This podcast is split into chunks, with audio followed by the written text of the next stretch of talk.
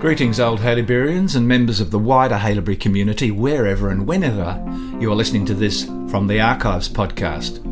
This is Keith White from the Class of 62, bringing you the 15th of our regular podcast series, which includes audio material from the Haileybury Archives. But firstly, our quiz question from Bill Waters. Hello, Keith. Here's today's quiz question. Bob Sedergreen was recently awarded the OHA medal. How many times has the OHA medal been awarded and who was the first recipient? I'll be back later. Thanks, Bill. This month we feature the Founders' Day address delivered in inimitable style by 2019 OHA medal winner Bob Sedergreen from the class of 1960. But first up this month we have an edited extract from a presentation prepared by the family of Haileybury's fourth headmaster, Sholto Black, to mark the opening in 2005 of the Sholto Black Vicinage at Keysborough, named in his honour. The narrator is Sholto's granddaughter, talking to Sholto's daughters Mary and Nan, who reminisce fondly about their time as young girls at the school. In recognition of Sholto's Maori heritage, they use the word whānau in the sense of an extended family with deep spiritual connections.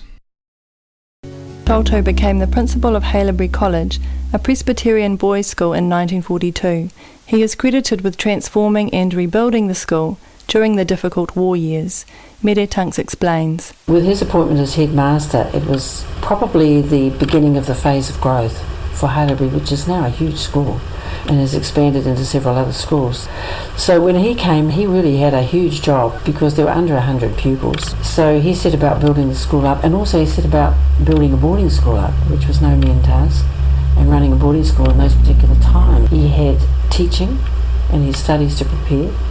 He had to deal with the, the college council. He had to look at progressing buildings and growth. He had to cope with the church school, which demanded weekends of sport and religion.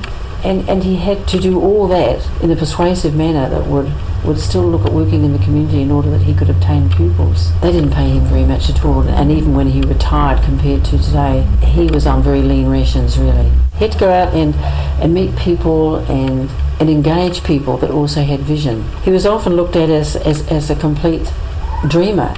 Nan and Mere, Sholto's daughters, share their memories of the early school and the end of the war years. Well, I can remember Dad being extremely busy, so with the best intentions, he couldn't see a lot of us. I remember everybody breathed a sigh of relief when the war was over. I was walking down Hampton Street and I heard it, heard people talking about it, and I remember the terrific relief we all felt. I can remember Dad and Mum going out quite a lot in the evening and having to get babysitters for Mary and I. It was actually a load of fun because Nan and I lived in what was almost a great big park.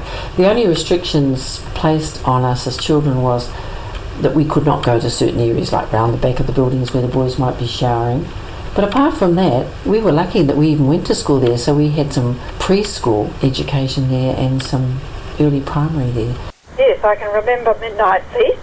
We used to hide our food under the bed in the middle of the night. We used to go over to the boarding school. Naturally, this was in the school holidays go up to the attic and feast on cocktail saveloys and chocolate bickies. Mm-hmm. I can tell you a lot of stories about that roof. We had a lovely time, you and I, climbing all over the roof. I can remember one day coming down from the roof via the glass cloakroom, which stuck out from the building, and putting my foot in through the glass, shattering the roof. I can remember sunbathing on the roof in my swimming costume. And they remember the different people who lived and worked at the school.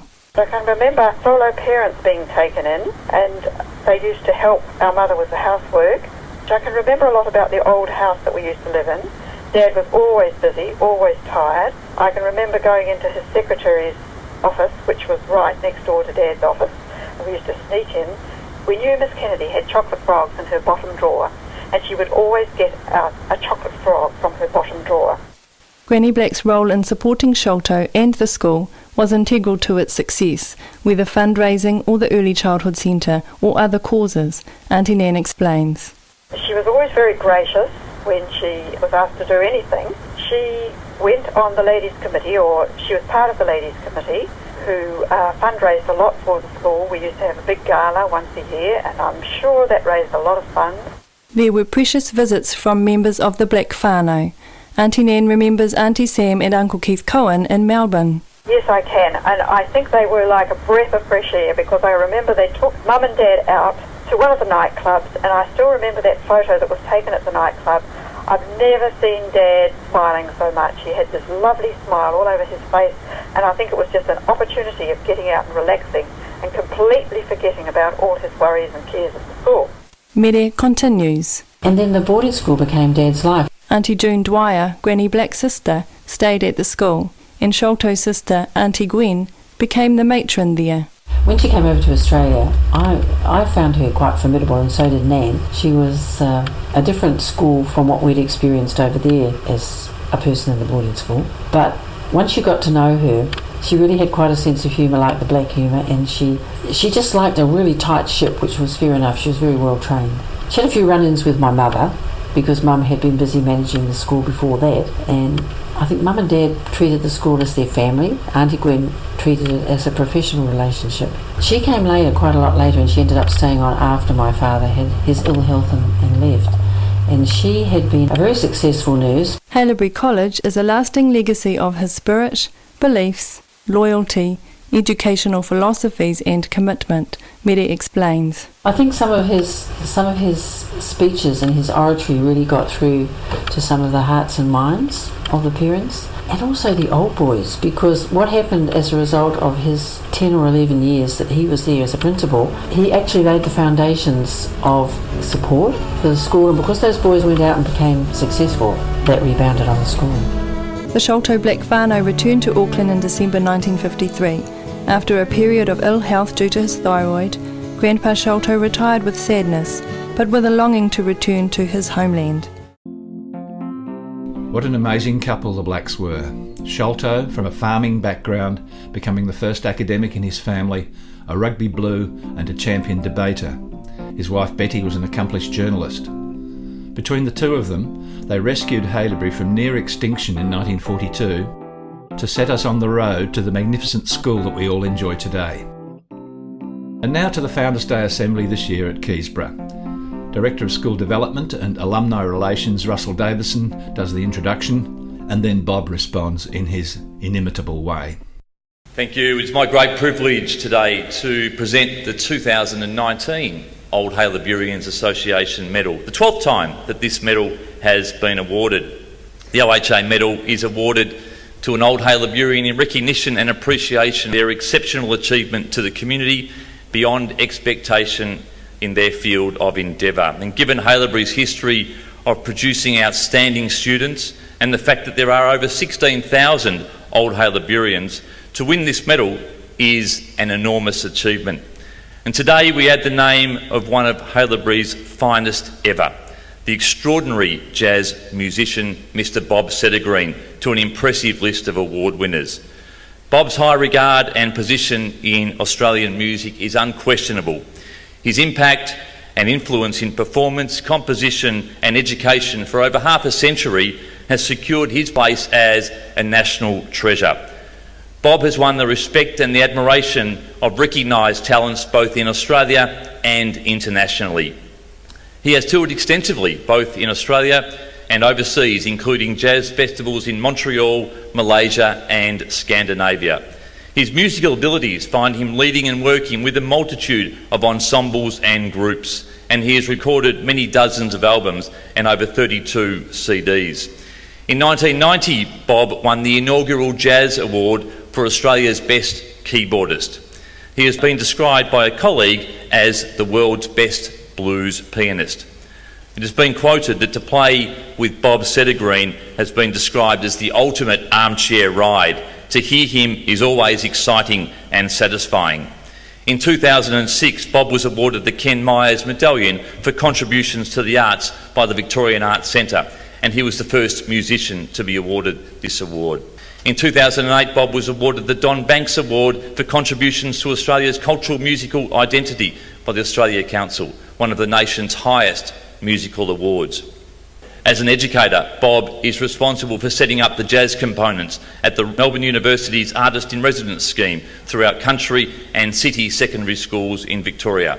And finally, the Australian Jazz Bell Awards recognise and encourage excellence in the performance, creativity, recording, and presentation of jazz in Australia in honour of one of the greats of Australian jazz, Graeme Bell.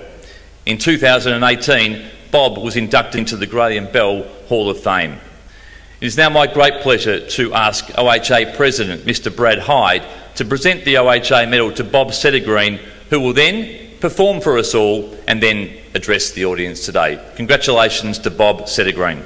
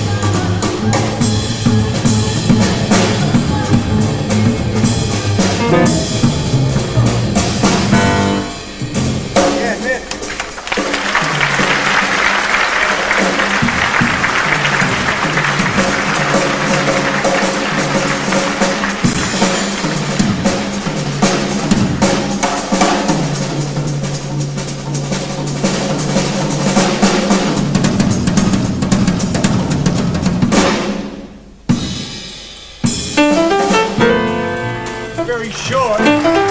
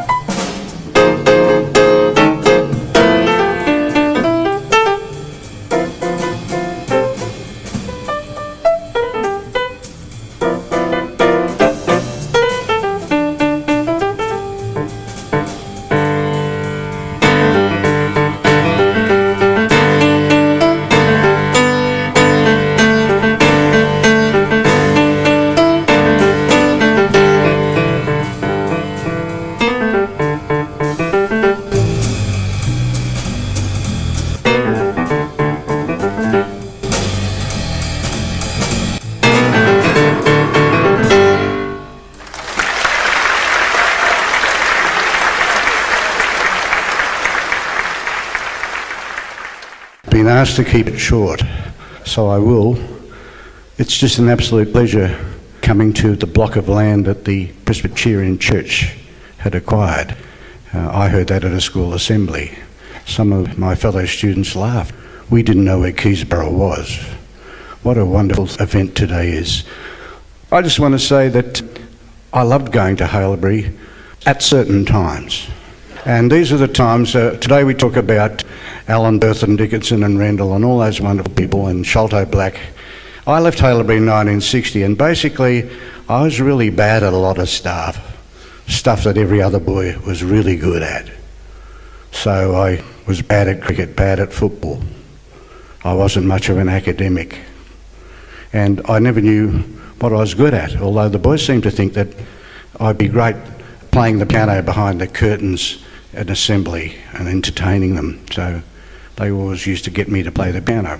But we had three incredible teachers, and we're talking about incredible teachers, and they were an art teacher called Ian Bowe.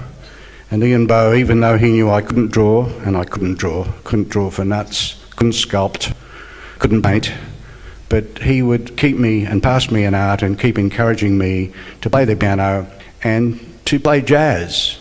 And of course, it wasn't considered much of a career, a jazz musician. Most jazz musicians, you know, played in disreputable places, and it wasn't thought that a jazz musician would ever own a Mercedes Benz. That's true. In fact, there's an old joke how do you make a million as a jazz musician? You start with two million and work your way backward. Yeah, think about that. I wasn't good at all these things, but I was good at playing the piano. And we had another teacher called Brian Bugsy Ennis, film called The Dead Poets Society. Brian Bugsy Ennis was more incredible than a teacher in that movie. He used to have us stand outside the classroom and he'd stand outside, leave the door open and go past the opening period time and he'd wait for us to walk in like a pack of sheep. One boy would get brave and go in and we'd all walk in. He taught us to think for ourselves. It was a subject called clear thinking. And that really helped me a lot because I was a bit of a rebel and I needed to think clearly because a lot of stuff always going on, as you know. You hear a lot of stuff, but it's always good to question it. And the other person was the school chaplain, the Reverend Frank Elmore. I was a very boisterous boy and was in trouble. The Reverend Frank Elmore had that sort of calm, quiet voice, and he had something that I admired humility. Humility. Being humble isn't being weak being humble. He taught me that being humble was strong. So going to Haileybury, actually, without me knowing it, shaped me. And so I didn't want to be a jazz pianist. I didn't want to be famous. I didn't want to have my name on honour boards. I just wanted to be happily married, which I am. My beautiful wife Ray is here with me. I happened to marry a school teacher. What a fool am I, eh? And after all that misbehaving, I married a school teacher. I'm glad you're laughing because that's what I'm here for. I'm here to make you laugh and I'm here to not take too long. It's a big day and I don't want to get in the way of anybody. So basically, I want to talk to you. I didn't know any of this would happen to me, and I have a message for you. The message is if you're not the top, if you're not Dux of the school and you're not captain of sport, do you still have a cadet corps? Hopefully not. Do you still have one? No, oh, that's good. I was going to say if you were a lieutenant in, in the cadet corps, really, you don't know what's going to happen, but you're being shaped here at this school. You don't know you're being shaped, but you're being shaped. And if you hang in with your passion or what you're really good at, so even if you're not good at something that you think you should be, but you're passionate about it, whatever that is and how stupid it is, if you hang in with it like I did, then wonderful things will happen to you. So thank you, congratulations for going to this magnificent school. To watch it grow and to watch the students read about its history was magnificent. To be assembled with the class of 80, they're a pretty good bunch. The class of 60 were a wonderful bunch, and it's a pleasure to be here. Thank you very, very much. I really appreciate getting this award, but I've got to say just one more thing and then I'll get out of here. And you can all go on with your lives. I want to thank Russell. I don't use surnames because jazz musicians hate formality. So, Russell, can you help me thank him?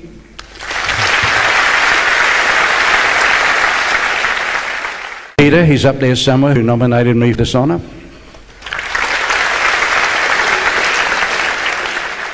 That incredible bass player, Annette Yates, she's what we call an icebreaker because she's an amazing musician. Annette Yates, the bassist, please. Sean on the drums. Susan at the reception, who welcomed me the first time I came here. And it'll get boring if I keep going on. Enjoy your work, enjoy your school. Remember, just be passionate. Bye.